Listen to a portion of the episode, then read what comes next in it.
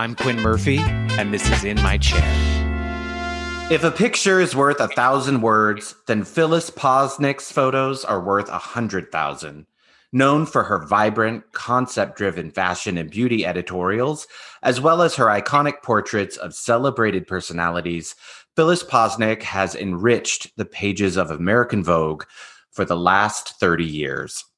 She's collaborated with renowned photographers such as Anton Corbijn, Steven Klein, Annie Leibovitz, Helmut Newton, Irving Penn, Tim Walker, creating provocative, beautiful, and sometimes shocking editorial shoots. After graduating from Syracuse University, Phyllis began her career at British Vogue. In 1988, after subsequent positions at Calvin Klein and Glamour, Phyllis joined Anna Wintour at American Vogue as executive fashion editor. In 2009, Phyllis edited Extreme Beauty in Vogue, chronicling extraordinary images and contemporary ideas from beauty within the pages of Vogue. The book was published in conjunction with the exhibition of the same title. In 2016, Phyllis published Stoppers Photographs from My Life at Vogue. Currently, as contributing editor to American Vogue, Phyllis's arresting images continue to appear in the magazine, and she's now working on other editorial and consulting projects. Phyllis, welcome in my chair.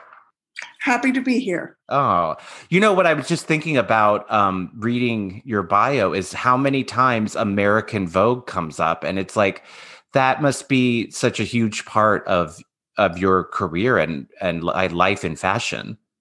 It is. Um, I I started work for Vogue at British Vogue, and I won't say how many years ago. And then I went to work for American Vogue as an assistant left to go to Glamour magazine, came back as beauty editor of American Vogue, left to go to Calvin Klein, went back to Glamour, and then went back to American Vogue a year before Anna got there.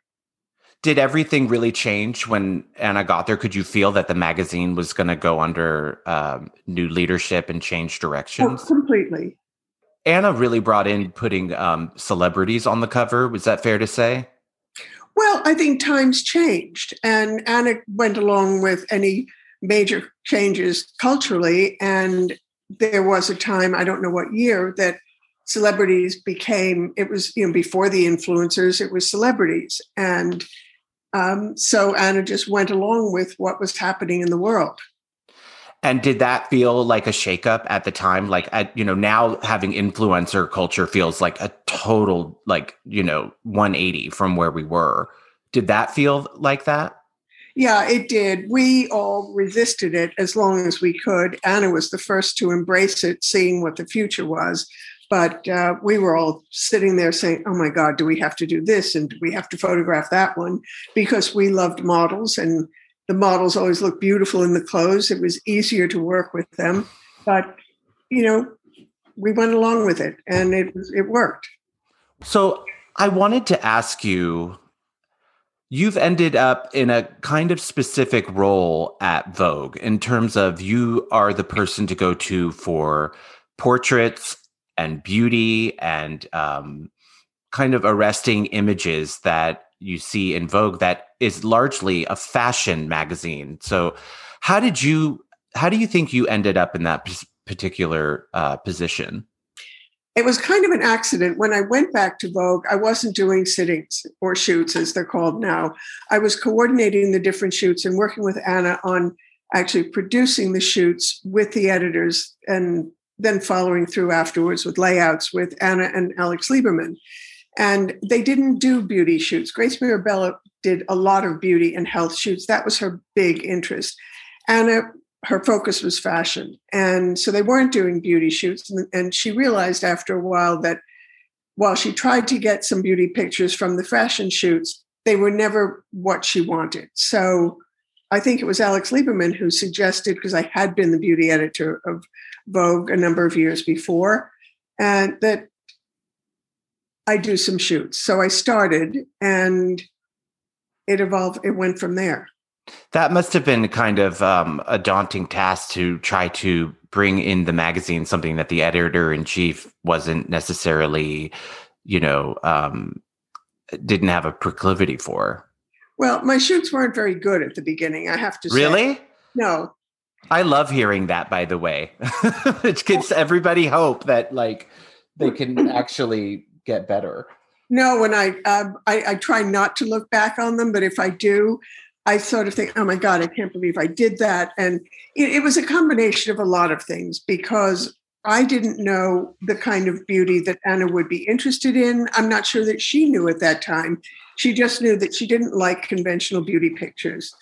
And it was when I started to work with Penn that I learned from him.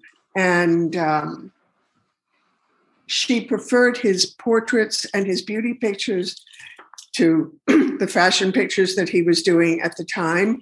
And so she wanted to concentrate on that. So did you feel at the time that you that getting to work with Irving Penn was like a, an extreme privilege? Did it feel like wow, I'm I'm getting to work with this iconic photographer? Yes, I, I did, but I I had I knew him because I worked with him when I was an assistant at Vogue. Okay. So I already knew him, and that that was a big start. Um, what was it about the early years working with Irving Penn that shaped your career or influenced you? He taught me how to look beyond the obvious in illustrating a, a, photograph or an idea. Most of the pictures we did together, if they weren't portraits, were illustrating a beauty or a health idea. I mean, he would sit there and we would talk about a picture and he would say, What is the model? What's the hair going to be like? what's the makeup going to be like? What's she go- and if it was a fashion picture or something that was more full length, he would say, what's going to be on her feet? What is this? What is that? So I had to consider every detail. And of course, the picture never ended up exactly like that, but uh, it made me very conscious of every single element that went into a photograph. And that helped me with every photographer I worked with. Was that up to you at the end of the day? He mm-hmm. was asking you, not te- not telling you. Well, it was both.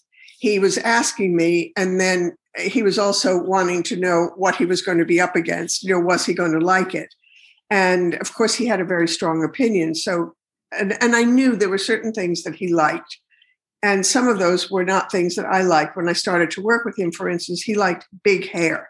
And one of the reasons he liked big hair was the way he lit a picture. So let me ask you though, but you must have a proclivity to a portrait or a beauty image. There must be a reason why you ended up there and not as uh, styling a fashion shoot. What is it about your skill set that you think that brought you in closer range? I don't know. Honestly, I think it was an accident. Um, I when I went to work for Glamour, which was at that time a very good fashion magazine, I interviewed with a woman who um, you wouldn't know the name, but I interviewed with a woman, and she was the beauty editor. But again, beauty and fashion were very connected. I didn't understand at the time what the difference was between being in the beauty department, being in the fashion department. I didn't realize they were completely separate. Okay. Can you explain for our listener how they're completely separate? Yeah, they were. But see, at American Vogue, when I was an assistant there, the fashion editors did the beauty pictures. The beauty mm-hmm. editors didn't do shoots. Right. They, the beauty pictures were done. And then um, later on, actually, no, not later on. They will. No, the beauty editors didn't do shoots. So I thought that beauty and fashion were very connected. When I went to Glamour, they weren't really connected. They were connected a little in the in the look, but I they weren't really that connected. But my background was fashion. I learned fashion at British Vogue and American Vogue. So I always, in my head, felt that beauty and fashion needed to be connected. Uh huh. I, I liked the idea when I realized I couldn't do fashion there at Glamour, I liked the idea of illustrating a concept and telling a story. And I found that very interesting and very challenging. And I don't think I, it was just the way I went about thinking about an image. And it, it had to be so different from the way that you thought about laying out a fashion story. Yeah, it was totally different because for for beauty, whether it was at Glamour or American Vogue, I dressed the idea. Fashion shoots start with the clothes. Beauty starts with the idea, and you dress the idea. I love that concept. So, so if I if there was a, a beauty picture about hair, the hair was very important, but what the woman was wearing, the makeup she was wearing, her attitude really did told you what the hair who the woman was wearing that hairstyle. Right. So I found that intriguing. And actually, Anna liked that because, as I think I said before, she didn't like straightforward beauty pictures. She didn't like to document a look. She has a very good sense of humor. She's very witty and she likes surprises. So when I first started to do beauty pictures for American Vogue, as I said before, they were terrible. And part of the reason they were terrible was that I didn't know how to work with Penn. I was intimidated by him. He had a reputation for not just being difficult with editors, but sending models home. If he didn't get what he needed, he just stopped the shoot and sent them home. And the other thing I was afraid of was if I did something and he went off in a very penn like direction that I didn't think was what Anna wanted, I was afraid to have a photograph killed. Can you can you explain what is a penn like direction? Well, when when Anna came to Vogue, she changed the look of the magazine. The the models were more real. It was more uh, they they were more accessible the woman she, we shot more outside than we did in the studio and it was more in life and um, times had changed and penn was very stylized and quiet and over the top Uh-huh. and um, Was it camp, was it camp at all? no never Mm-mm. i suppose you maybe some people could look at some of the pictures i don't think so Right. no So when you're a young editor and now you're kind of carving out this new position at Vogue, wasn't that intimidating for you to walk even though you knew him as an assistant wasn't it intimidating to go and be the representative of Vogue with a photographer like that? Well, yes, I was afraid of him and I was afraid of Anna.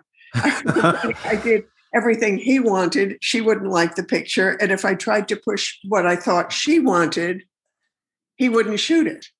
So and did they both know that? And they both knew that you were the message? They were both really smart. And Al, well, Alex Liberman was very in, involved in this. And I suspect the behind the scenes, because I knew him from the days when I was a beauty editor at Vogue. So I suspect that he was telling Penn, be patient. I think she knows what she's doing. And he was saying to Anna, give it some time. And to Anna's credit, she published some pictures that she probably shouldn't have. Mm. And I remember, and and as I say, I didn't think the pictures were very good. I mean, Penn was at a, a point where he had been doing a lot of photographs for Vogue. It was in his contract before Anna came that he had a contract to do a, a lot of pictures in a year.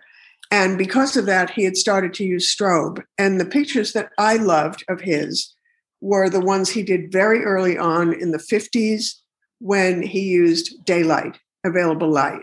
Right. So at one point, we had worked together. We had done some pictures that were successful, but we were going to Paris to do a couture shoot for the Art of Couture for the Met. And I asked him if he would consider using daylight. And he got very quiet. He thought for a minute, and it wasn't a much longer conversation than that. And he said, Yes, if you can find the studio I worked in in the 50s. Well, that was him. That was always a challenge. You know, you thought you were there, and Right. you weren't.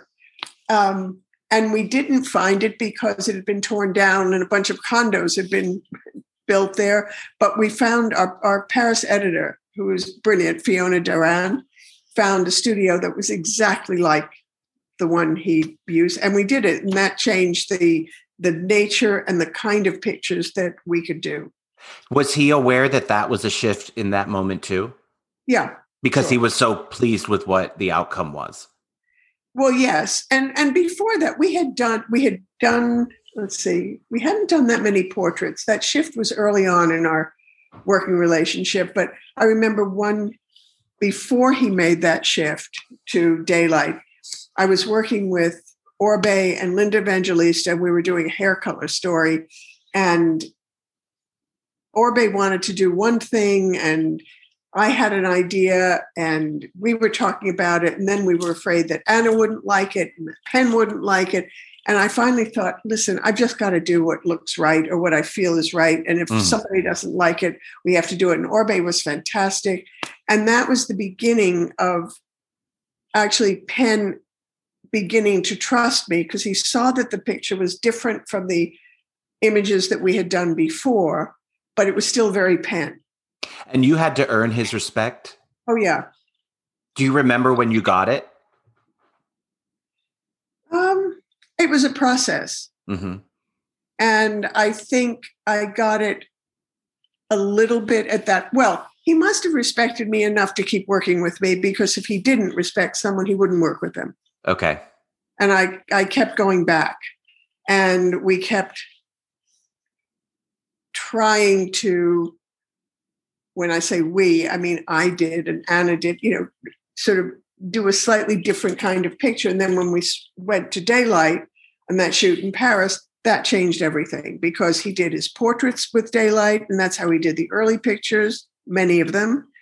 And um, the only thing he didn't do daylight was uh, still lifes when we did some of the food to illustrate some of the food articles.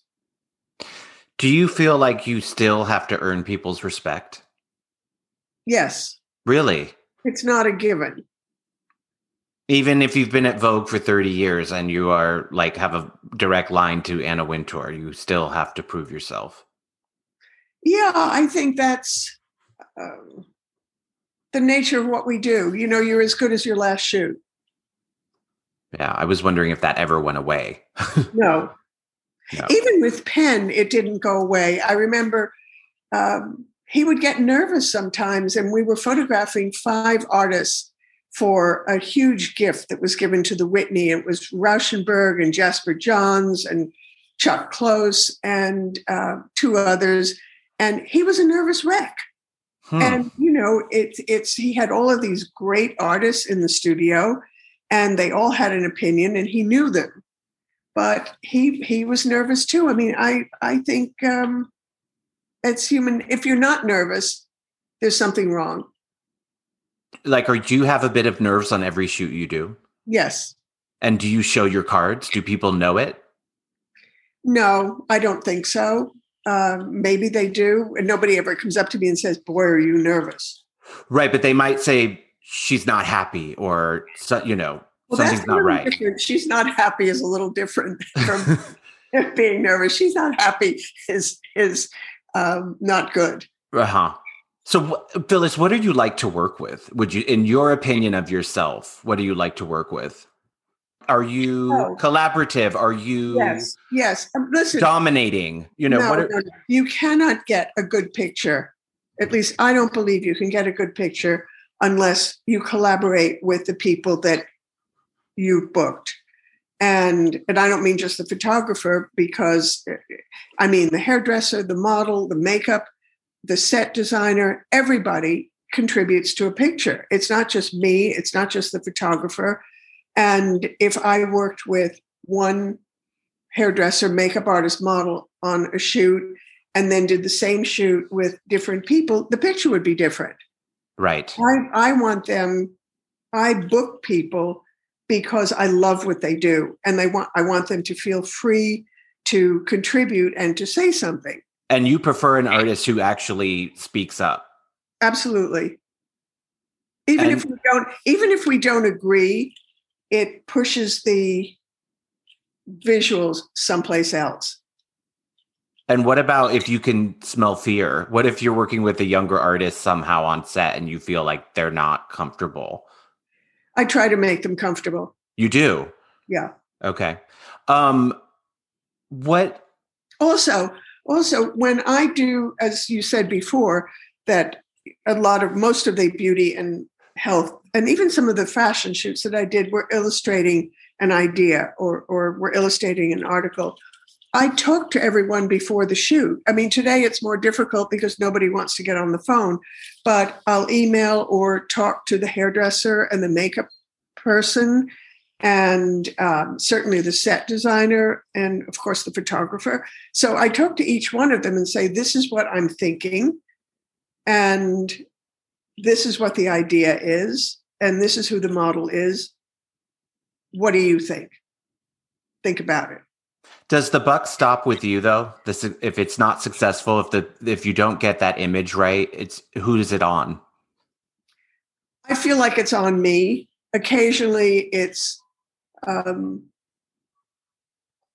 on a photographer, but I, I haven't I haven't had many failures, at least not in the last few years. Right. I wanted to say I've I got your book. It's fabulous. I love um, pretty much. I mean, I can say every image. Not to sound like a sycophant, but um, a lot of the text that you wrote so many of the shoots you got it when the sun was going down and you had five minutes or someone walked away and then said oh wait come back let's do one more picture is that common that you work all day and then you get the shot in, in um, the final hour well i think you're referring partly to steven klein which yes. at that time that was you know that was his process you know if if he knew that the model had to leave at six o'clock we would get the picture at 5.15 if he knew she had to leave at nine o'clock at night or she didn't have to leave at all i was there once till two in the morning doing a shoot. But he's not he's he's come a long way from that time and he's um, that doesn't really happen anymore at least and we know each other better. So that was with steven but the other photographers not really okay i mean if the picture happens too quickly depending on who the Helmut Newton was very fast. So um, he he shot very little film. He didn't want to waste time. He knew where he wanted to shoot. He knew how he wanted to shoot. So he was he was quick. But sometimes with photographers, if I don't know them very well, I think if we get the picture too quickly, that maybe there's another way, or maybe we can dig deeper into the idea and do something more unexpected. I mean, I'm always looking for a surprise. hmm So, is a great fashion photographer, like a great fashion photographer, also a great beauty photographer? No. Um, there are a lot of great fashion photographers who don't like to do beauty. They they can do a close up of a fashion look and it can be a very very good picture. I mean Steven Meisel is brilliant at that. And he does he does more than just document the look. But again as i said a lot of the pictures the beauty pictures i've done were illustrating a concept. And you know to some fashion photographers it's just boring to them. They're they're not interested in it. It's tedious? It's tedious. They they're fashion photographers. What gets them excited is the fashion okay but what about in terms of even um I know that it might bore you to talk technically, but is there a technical difference? Does the light have to be different? Do you have to have a know-how to shoot that close? I don't think it's different. I think if if one understands light, you can do it whether it's um, a headshot or a fashion picture. No. Mm-hmm. What is they have? How important is the point of view of the photographer? It's very important. I really like to work with photographers who have a strong point of view. And I try to see the picture through their eyes. So when I work with when I worked with Penn, it was a Penn picture. He was so strong. When I work with Steven Klein, I tried to see the picture through his eyes. And of course, he has hundreds of ideas.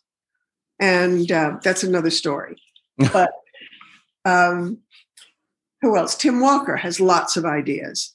So um, I try to see the picture through their eyes, and it's easier to work with a photographer who has a strong point of view. Do you think that, like, let's say Helmut Newton liked kind of smut, and I don't mean that in a disparaging way. Uh, would you agree? No. Oh, okay. I, I don't mean that as a pejorative. I just mean that there was always a certain amount of I don't I'm not going to be able now that you said no to to verbalize it. But there was a strong woman. There was always something a bit dangerous about or yes, Helmut, that was his point of view. Helmut loved strong women. Uh-huh. He celebrated women. Um, I wonder what he would do in today's climate of how he would photograph women. Um, I don't think he'd change very much, but He may not be able to work for American Vogue. he may not want to. Right. I mean, th- that's a whole other conversation that I'm, I'm not sure I want to have. But Helmut's women were strong women. They were the ones controlling the situation. Even if, if you think about his pictures, these were very strong women, and the pictures we did together, they were strong. They they were they were in control. Well, there's no controversy there. I think all of his images are beautiful. The only thing is in the the climate of political correctness and sensitivity. That would be it. But I don't think there's anything uh, about his images that aren't just beautiful, iconic pictures. Yeah. You know, so it's only as as um, kind of controversial as someone might make it. Mhm. But that's actually that's the climate of today, so it also can't be ignored. Um, what do you, I want to talk obviously about hair and makeup? You kind of touched on it before, but what makes someone a good hair and makeup artist in terms of beauty? Me, the best hair and makeup artist, besides having the technique, which is a given, I assume that the hair and makeup people I like to work with can see a picture. They don't just do the hair or do the makeup and go sit and go on the, go on their phones. They're interested in the image. They watch every detail. They're very into the photograph. Are they also willing to like completely change direction? Sure. I mean, sometimes um, I'll have an idea or we have a conversation and the model or the subject gets in front of the camera and it's just not working or it isn't working or the photographer isn't quite happy with it or I look at it and I think, oh, I made a mistake with that lip suggestion. And um, so we, we change it. And when we change things, you change one thing at a time Oh, if it's not working, you look at it and you figure, okay, what isn't working? Is it the lip color? Is it the eye makeup? Is it the hair? And change one thing at a time. I don't, we don't go back and change a whole look and say, okay, that's not working. Let's try this. and why is that? Because the people that I work with are very good and they bring they bring their eye to it and it's a waste of time to start over because we first we have to find out what's wrong Mhm. you know i look at the picture and i know something's wrong or the photographer thinks something's wrong sometimes it's very specific sometimes it isn't Do you book different hair and makeup based on the photographer or concept of the shoot? yes So that's kind they would come later. You would have the concept, the photographer, and then who you think would Have- best suit that. I- i have the concept or the article or the idea to illustrate the article first and then i talk to the photographer so what i may have had in mind could easily change once i have a conversation with the photographer. And each photographer is different. Some go away and think about it and come back and say listen i've done this and this and let's do it this way. Other ones just take that in and we work it out on the shoot. But you did that shoot with Irving Penn. Kevyn Aucoin did that um, orangey coral lip, and you had the bee on the lip. Okay, I have a million questions about this. Why did they put the bees in the refrigerator? because when the bees are cold they're sleeping Oh, And we had a beekeeper bring those bees from, I think it was Colorado, because it was winter in New York and there were no bees. So we we those are the days we had big budgets. We flew the beekeeper from Colorado. He brought his bees with him. None of them had their stingers removed. No bees were hurt. Um, he you flew them- the bee privately? No, no. Oh, no. okay. Oh, good. Well, good. If only. Um, no, so he put the bees in the fridge, and they, when they got cool enough, they went to sleep, and he put the bee on the model's lip, and as and as the bee warmed up, it started to move. There's one picture, I don't remember if it's the one in the book, where the bee wings are slightly out of focus because it was starting to move. hmm And then the beekeeper would come and he'd take the bee off and put another bee on. How long did it take you to get those shots?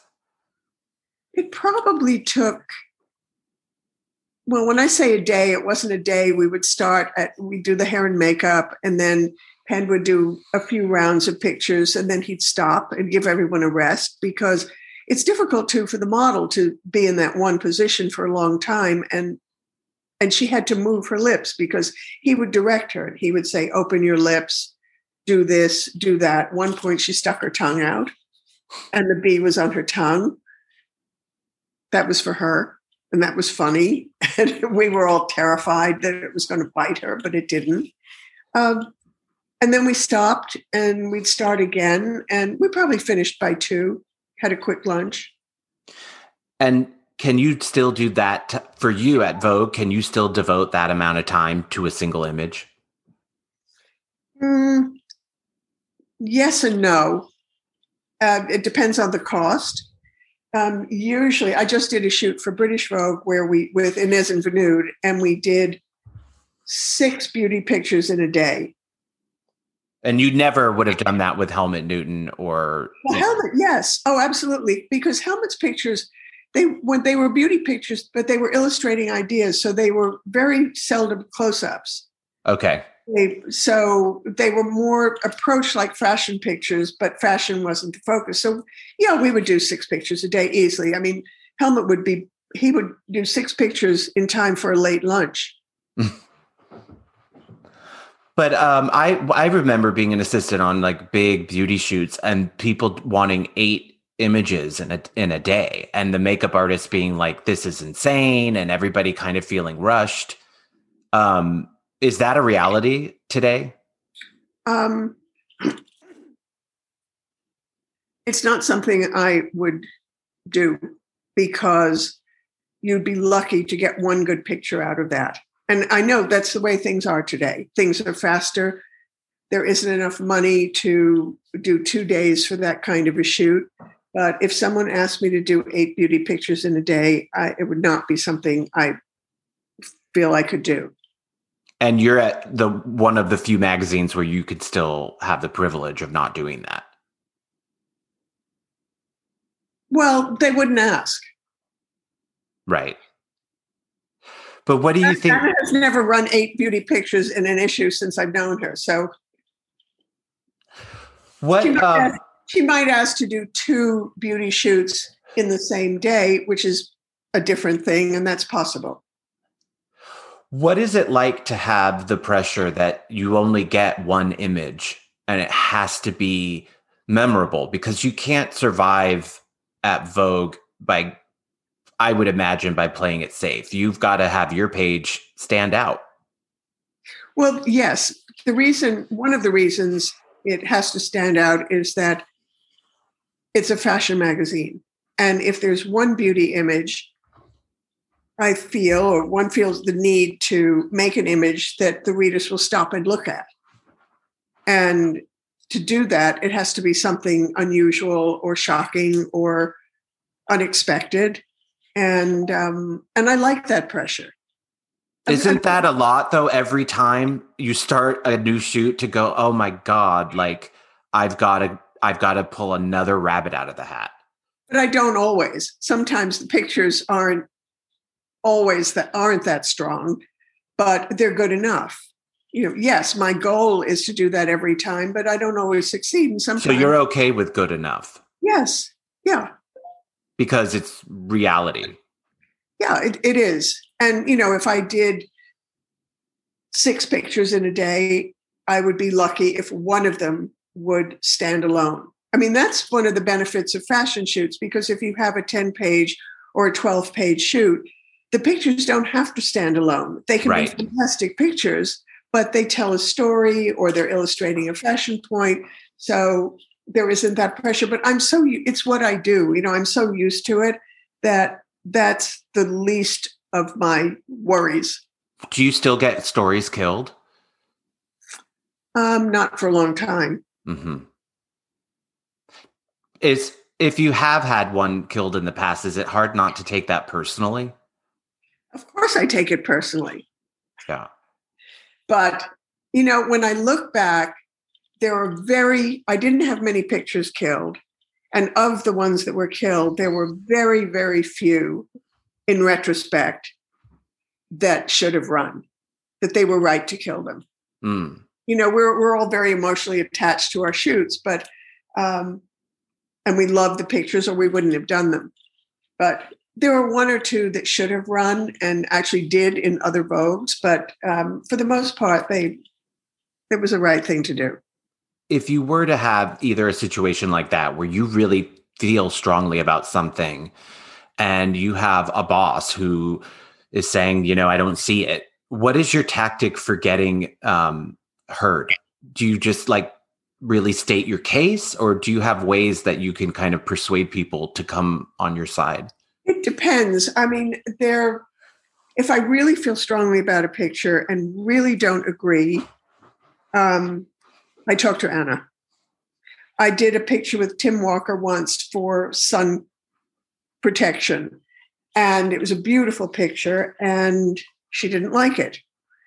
And it kept going up on the board and off the board and on the board. So after about three days of this, I, I couldn't understand why she didn't like the picture. And they don't give you a reason. It's just not on the board. She didn't like it. That's Uh-huh. the reason. Okay. So I went into her office and I said, you know, I, I see that you're not happy with the Tim Walker picture. I said, but I, I don't understand why. What is it that you don't like about that picture? Because I think the girl looks beautiful. It tells a story. It's not the same old sunscreen picture. And so, uh, you know, I went on and on. And she said, it just doesn't look like an American Vogue picture. And I said, but that's what I love about it. Uh huh. You know, I said, we've done that sunscreen picture a hundred times, and that's what I love about the picture. It's just, you know, something different, and it, it's just another way of saying the same thing. So, um, you know, and I said, I, I would hope that you reconsider and maybe run the picture. So And you that- really, you really like went out on a limb for this one. Yeah, I mean, there were a couple of other pictures I did too um, that people had done, and there were different reasons. But um, anyway, the end of that story is I went back into the art department the next morning, and the picture was back up. Mm. So yes, it I can have it. It depends on what she didn't like about the picture and why she didn't like it.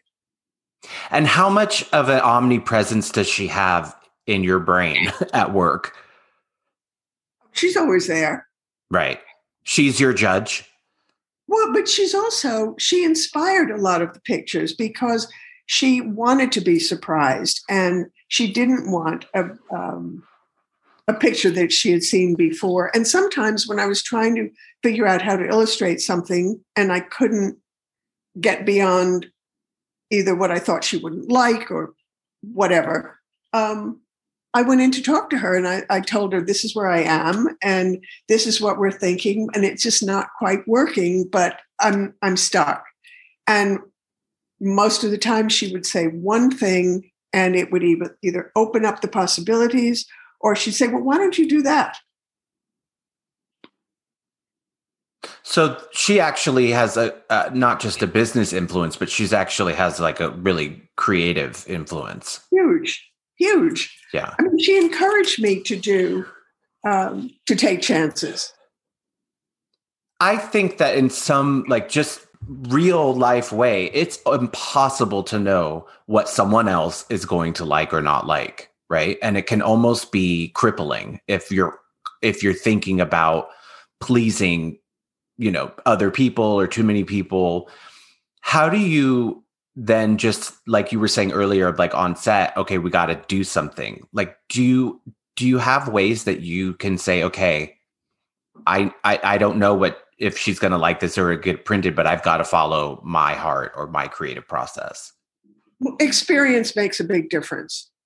I mean, now you know I've had enough pictures that she has liked or loved, and she wrote a fantastic introduction to my book, and I know what she likes. And I remember when I first started to do what some people call weird pictures, you know, not the expected pictures they didn't work out because the woman in the picture looked too strange.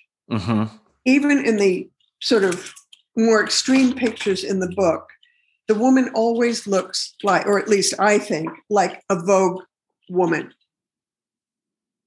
And that, if, if a reader can look at an image and see the model in the picture and identify with that situation or the way that model looks, even if it's she has a mask on her face, then that usually is successful. I mean, I did a shoot with Steven Klein about um, plastic surgery and how so many women were going to the same doctors that they all began to look alike.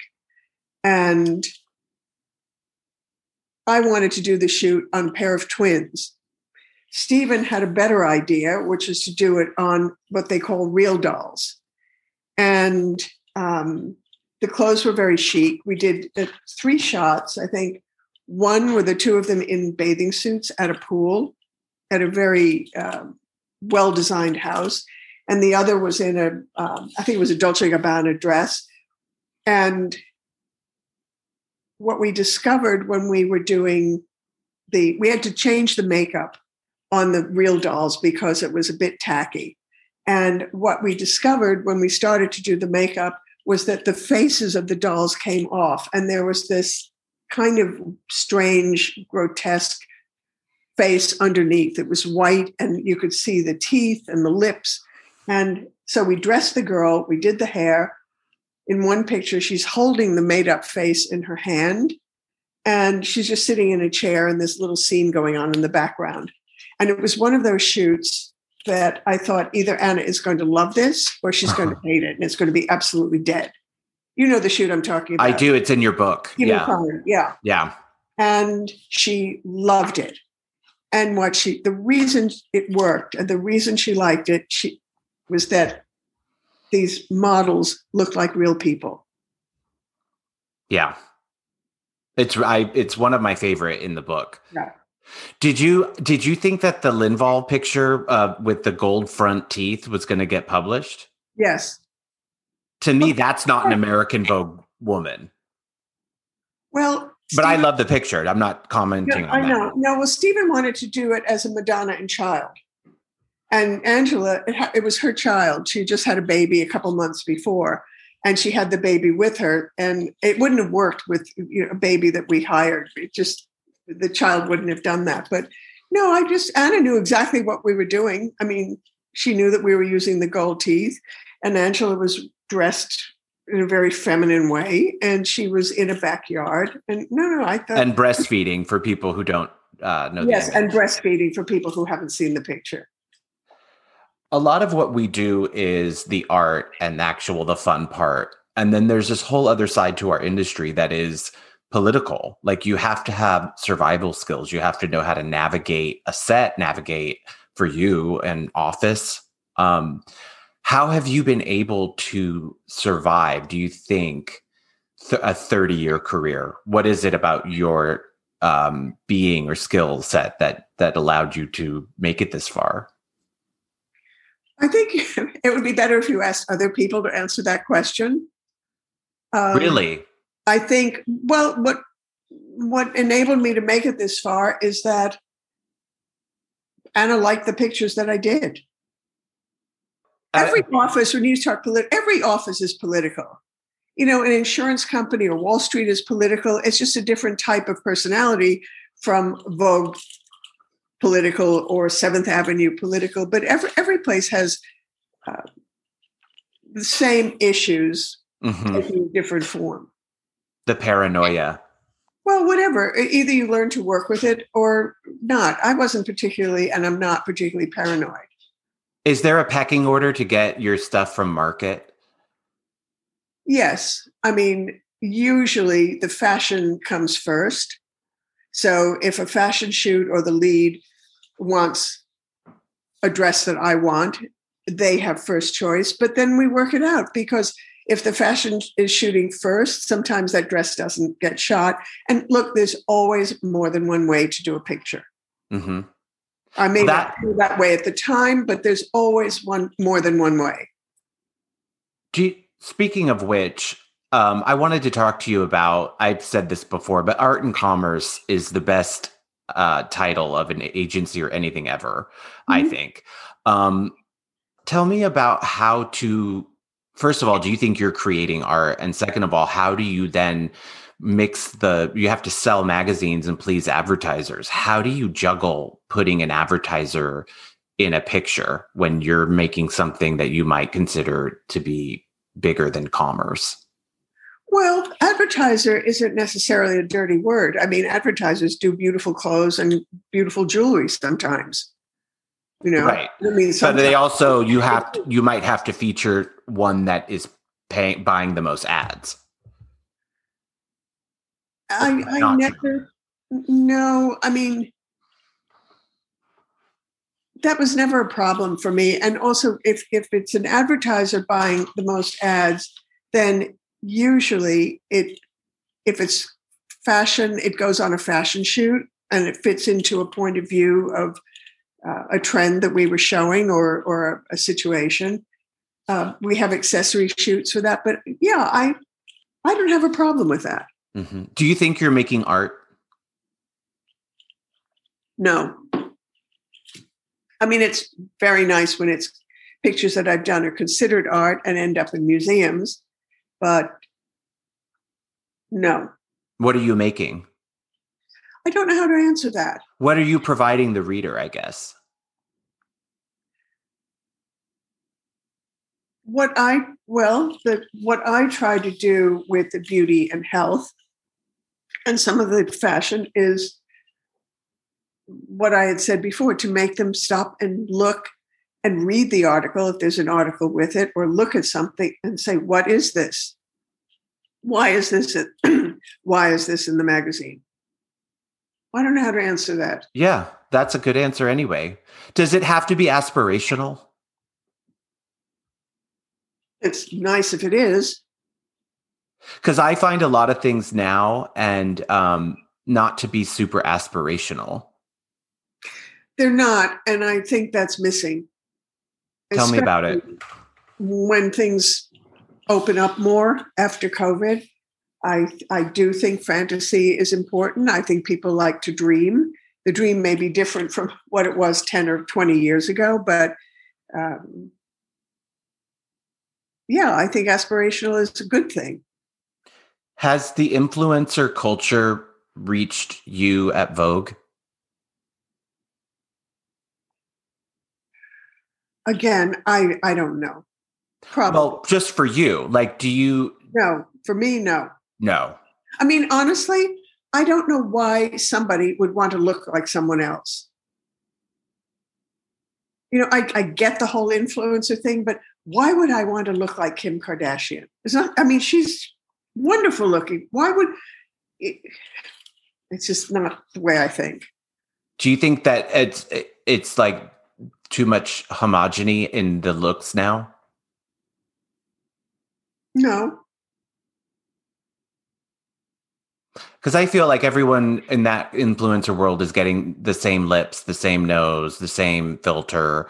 That even though it might seem more uh, multicultural, it's still the same aesthetic. I don't follow that world. You don't. No, Well, you're lucky. Um, I know I am.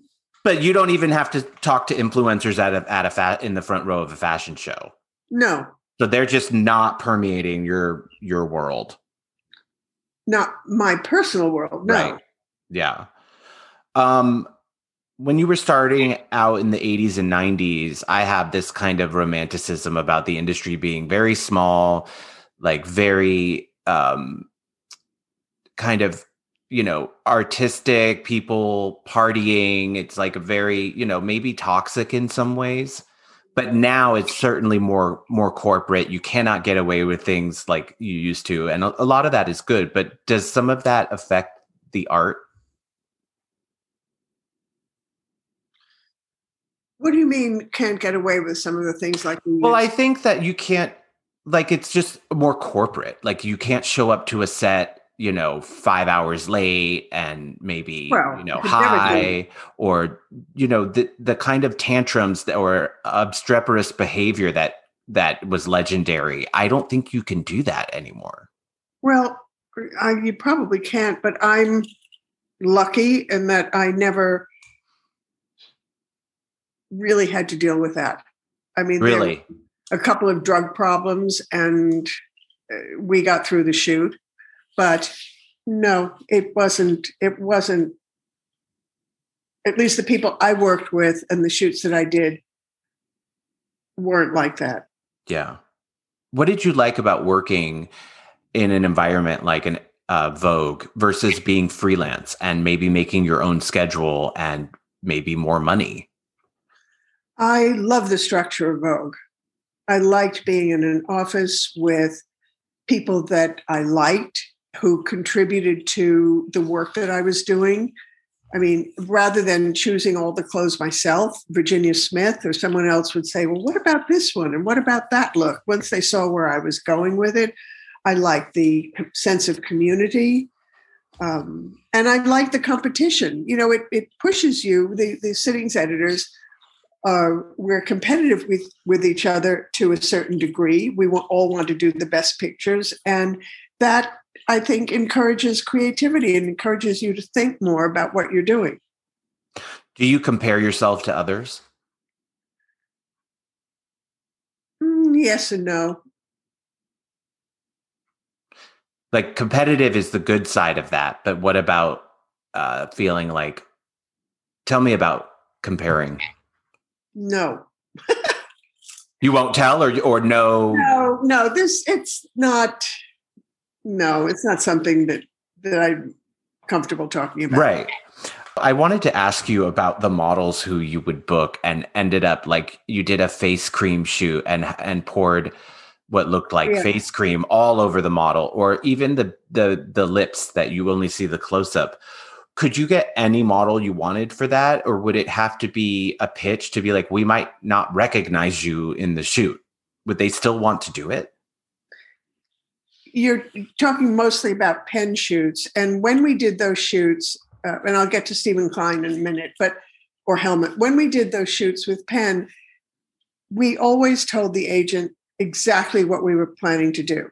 Mm, and there were no surprises. And if a model didn't want to do that that was fine. We i completely understood and so did penn the picture where we were pouring the cream on the model's face uh, we had two models because it is exhausting and um, it takes a lot of courage and uh, and stamina to do those shoots. So we would do a series of pouring something on her face and then stop and let her rest and clean off the cream and then do the second model and we'd repeat that process. And it didn't take that long. Picture you know it, it's like we were aware that it was difficult for the models so penn worked as quickly as possible. Right. and he worked with a special lens and uh, so that he could catch the cream splashing. So but the, the models all knew and i always would go up to them you know during in the process and say are you okay? Do you need to rest? Are you warm enough? I mean everyone was very considerate. And it's the same thing some of the steven klein shoots. You know the models knew what we were doing ahead of time and that it would take you know some patience to do it and in i'm looking at a picture in my book now that there's one where she's in the kitchen with her face covered by a mask she knew Right. that before she came to the shoot Or the girl who had the um the rugby it looked like a rugby football or something. Well, yes, yes. I forget who that. She was a very good model. But the other thing about the models in those that picture and the Steven Klein picture, you need a very, very good model to make the gestures and to look real while there's something on her face. Even the the football, that the model in that picture, she kept. He would ask her to move her head and turn her face and lift her chin, and she had to be very patient. She had to understand how what she was doing looked to the photographer. And do you think that they also wanted to do it because they got to be in front of you and Mr. Penn and maybe get something else Yes. where their face would be shown? Yes. And often we booked them. Yes, often they were new models, but very talented models. And often we booked them for something else. Right. I There's mean, so the much of that, did- right? The give and one who- take. The one who did the lip was a um, model who became an actress for a short time named Estella Warren. And she was a very good model. She worked for, I think, a lot of the Vogues, and then she acted in a few films. I don't know what happened after that. So, yeah, these are all good models. So the opposite of that would be a portrait shoot with a personality or an actress. Do you put on a, a different thinking cap when you're working with those people? Yes, it depends on the photographer as well. I mean, Penn never liked to dress personalities. He li- he preferred them in their own clothes, but we would do research and give them direction of which clothes to bring. And how could you get someone like Cate Blanchett to get in to the um, Mary Antoinette or Queen Elizabeth? Well, it's, um, it was for her film. It was for her film Elizabeth the First, and Penn didn't like to photograph actors as themselves. I mean, he did some, but because he felt he wanted to get past their public pers- persona, and he wanted to get under the skin. And actors are very good at projecting what they want. They know what makes a picture good, and he loved the idea of photographing Cate Blanchett, but um, we had presented it to him as a project to photograph her in costume from the film, and we thought he would love the costumes. As it turned out, Penn being Penn, he didn't like the costumes. He thought they were tacky. so I said, Well, what if we get someone to make a dress that looks like the costume of that period? And he said, Yes. And we asked Nicolas Ghesquière, who made that beautiful dress with pearls and uh, it was an amazing creation that he made for one picture for Cate Blanchett for Penn. wow. And, and when he was finishing the costume, he called me and he said he was having a little trouble with the ruff around her neck. And the only thing that was right were paper doilies. And did I think Penn would like that? And I said, yes. You know, I thought he'd love it. And of course, I asked Penn, and he thought it was a wonderful idea. And that's what it was. She was wearing paper doilies. and did she bring her own hair and makeup? Julien d'Ys did the hair, and he put all those beautiful pearl pins in her hair. And Pat McGrath did the makeup. It's really like a genius uh, She was photo. fantastic. And Cate Blanchett was so special. She was so collaborative and so patient. And it was one of the few times Penn took quite a long time photographing her because he enjoyed it so much. When you're working with an actor, is it does it take a lot more persuading? It depends on the actor and it depends on what we're doing. If we photograph them in costume or in something that's very close to the costume, no. If it's it doesn't take much persuading because they're usually promoting a film. Mhm. If we photograph them as themselves, they usually want to know where, whether it's inside or outside, and what the location is and how much time. But whether it was Penn or Newton or Steven Klein or those, they're familiar with those people's Tim Walker with their work, so they were giving themselves over to the photographer. Right. They're coming in with a certain amount of trust. No, there, there were yeah, there were one or two uh, situations that didn't turn out very well. That um, we got a picture, but um, for the most part, you know, ninety five percent, it was all good. It seems to me that you have very close relationships with, um, you know, several photographers, but they go back many years, and you have certain people that you keep working with. Um, what can you say about Annie Leibovitz? Well, I can say Annie's difficult, but I love her pictures, and we always get something interesting. And I know what she likes, and we talk about, she likes to talk about the shoot in advance. And we've had great success. So, you know, if she's difficult, then, and we get a good picture, it's worth it. And difficult because she wants her way or her vision, or is that the thing that's hard? All the photographers want their vision. Mm-hmm. Um, I don't want to be specific. Yeah, fair enough. Um, but she does amazing, amazing work, obviously. Um, you know, when Annie is difficult, it's because she's nervous. We were talking earlier about photographers yeah. and me being nervous. And when she's difficult, it's because she's nervous or because what she thought was going to happen wasn't happening. I mean, I remember one time we were photographing at the New Whitney. We were doing a portrait there, and she had scouted the the location, and she knew exactly where she wanted to shoot and what the light situation was like. We got there two days later, and they had moved everything around. So that's difficult for anyone, but it people act out in different ways when when they get into a tough situation. And what do you then do? Do you try and placate the photographer? No, because it had nothing to do with me. And mm-hmm. I just try to be patient and support her and try and find a solution. Right. And she always does, but um, I think you have a, a particularly difficult job of being representing the magazine and also helping the photographer get what they want out of the shoot. That doesn't seem like an easy job. Well, I think every editor has that problem, mm-hmm. if you want to call it a problem. I've been talking to a lot of uh, people on the podcast about references and knowing your fashion references and you know like we're like talking to Garren he basically knows every fashion reference and can pull them up in his mind and you know uh, reinterpret them. Do you work with references? Is that important for you? I never work with references. Okay.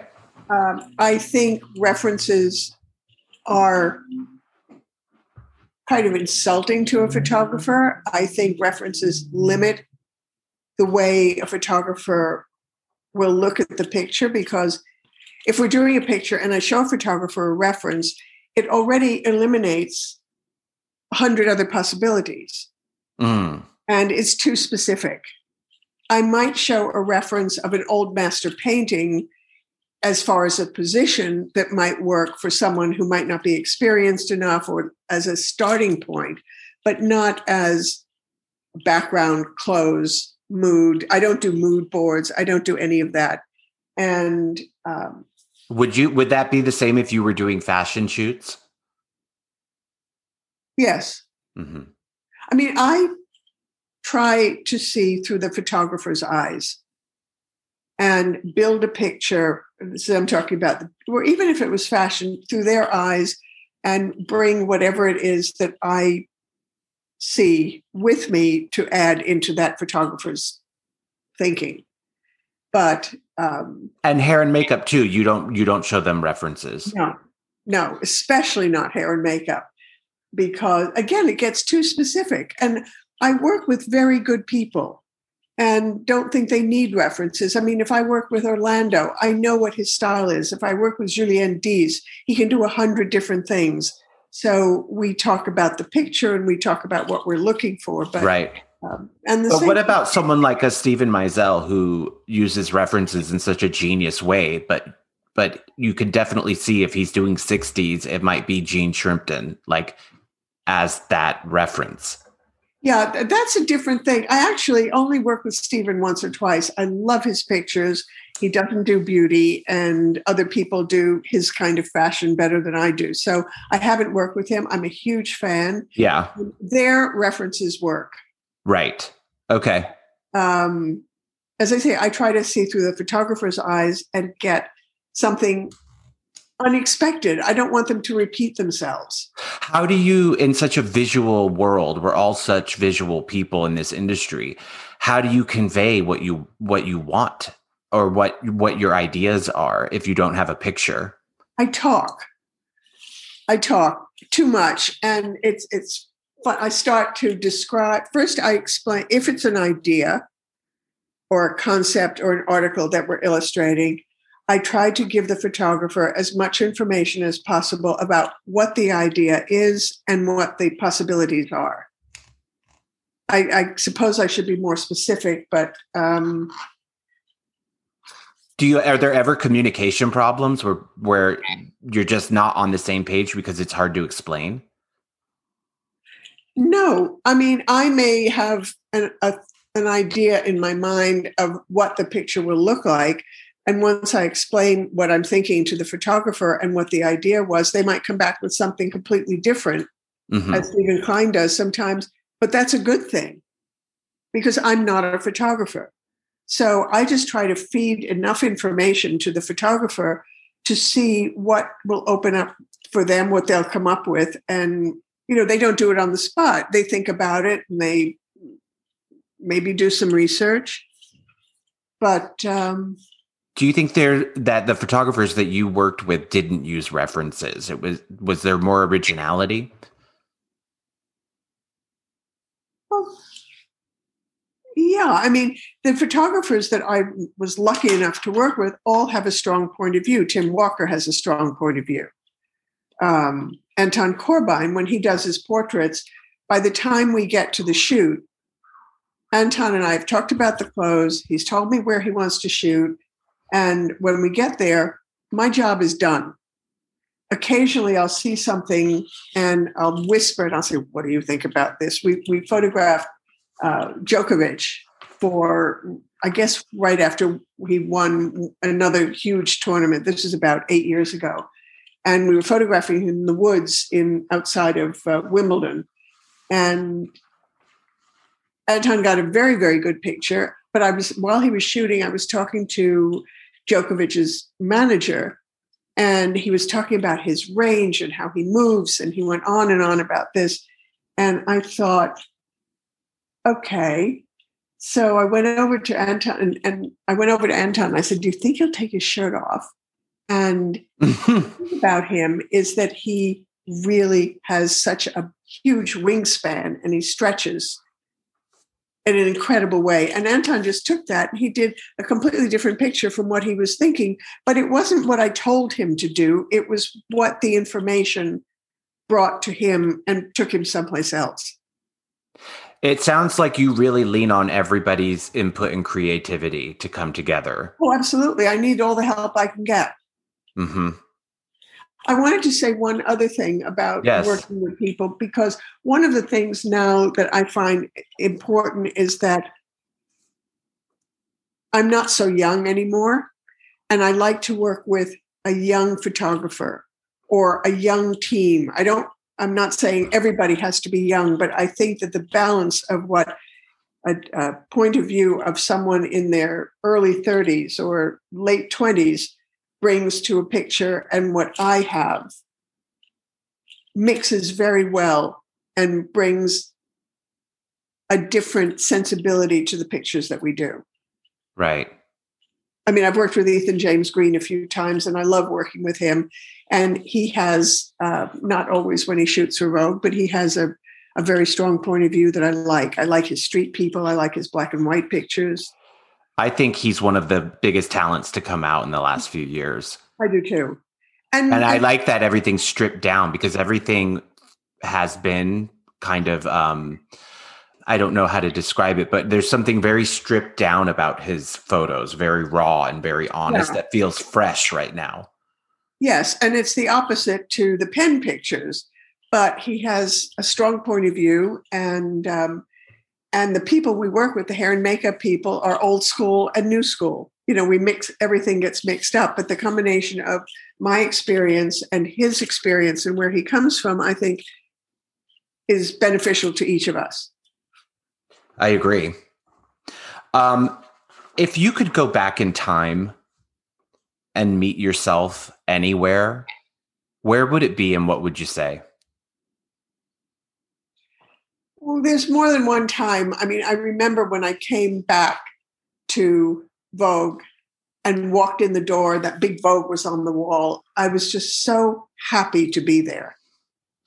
This is during Anna's time. Mm-hmm. I don't. I can't think of anything to say. I'm not so much a word. I mean, I've been talking for the last hour and a half, but I'm not such a word Yeah. person. I've just look. I've been incredibly lucky.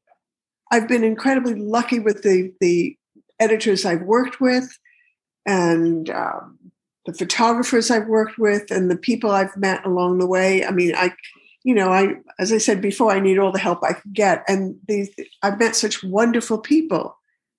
But you really think luck? I mean, you don't you don't think that it's also because of your talent?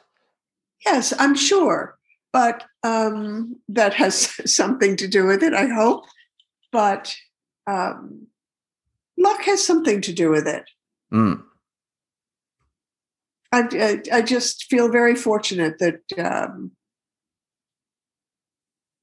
that I've had this career. Yeah. And you don't have any regrets. No, no, because if I changed one thing, then everything else would be different. So no, I don't. Whatever um, happened got me to where I am. Do you learn from failure? Failures? Of course, of course. And then when you have them now, do you acknowledge that you okay, this could be a learning opportunity or you can't see it in the moment? I don't know. I, I wouldn't. You know, what happens when you talk about failure, what happens is that sometimes or once in a while, I'll finish a shoot and I'll be on my way home and think, "Ah, I should have done that. Or I should have suggested that. hmm Because we get caught up in the moment and everything is fine. But then the next day or a few hours later, you think, what was I thinking? you know, we all get caught up in the moment, and it's hard to distance yourself when you're in the middle of it. But um, of course, you have to learn from failure. If you don't, you repeat the failure again, Or you just never get back up. or you never get back up. Exactly. Yeah. Yeah. Um, I made a little fun game uh, that I Oh. thought we could play.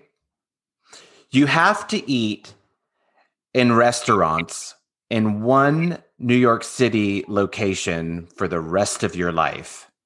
You can only ha- eat in this one neighborhood in New York City for the rest of your life. A, Upper East Side. B, West Village. C, Williamsburg.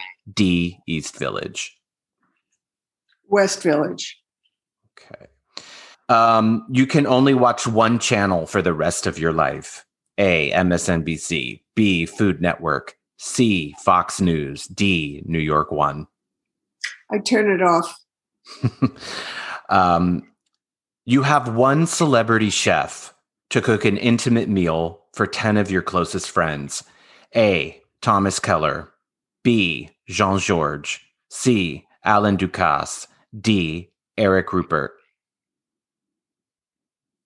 Well, here I go again. Carlo Mirarchi. He owns Roberta's and Blanca Oh, in Brooklyn. okay. I didn't know I didn't know his name. So you would have a pizza a pizza party? Well, no, it's not pizza. You see, Oh, I thought Roberta's was pizza. it- Roberta's is famous for pizza, but the food there is to die for. And he has an 18 seat counter called Blanca in the Okay. back where he does the Thomas Keller kind of food. Um, you only get one flower arrangement for the rest of your life. Let's say weekly flowers, but only one type. A, white roses. B, ranunculus. C, peonies. D, orchids. Poppies. Poppies. Okay. Um, one, one beach location shoot for the rest of your life. A, Malibu. B, South Beach, Miami. C, Montauk. D, St. Bart's. Hmm. Montauk. You get one dessert for the rest of your life, and the calories will not be consumed. A. Cheesecake. B. Creme brulee. C. Chocolate chip cookies. D. Volcano chocolate cake. Creme brulee. One. You can only eat at one restaurant for the rest of your life, and you can't say Blanca because we just did that. A. Mhm. Sant Ambroeus. B. Balthazar. C. Jean Georges. D. Polo Lounge. I don't want to answer that one. Okay. Um, you're, you're forced. You're, I want to ask you why. I, because I have too many friends. I mean, there's a fantastic restaurant called Kosaka on West 13th Street, Japanese, and it's like being in Japan. It's so good. Kate Young told me that you're a foodie. Yeah, I'm a little obsessed. Okay, you're forced to live the rest of your life in a hotel suite. Is it at A, the Carlyle, B, the Mercer, C, Crosby Street Hotel, or D, the Greenwich? No, I can't answer that. I haven't been in most of them. Okay. Um, Anna Wintour asked you to bring one of the following as your date to the Met Gala A, Lady Gaga, B, Kanye West, C, Serena Williams, or D, Kim Kardashian. Serena Williams. Um, your your table at the Met Gala is filled with all of your least favorite people, and there's one seat available next to you. Who do you invite? She doesn't invite me to the dinner, so I don't need to answer that. Okay. Um, your favorite way to eat potatoes is A, mashed, B, gratin dauphinois, C, French fried, or D, baked and fully loaded. Hmm.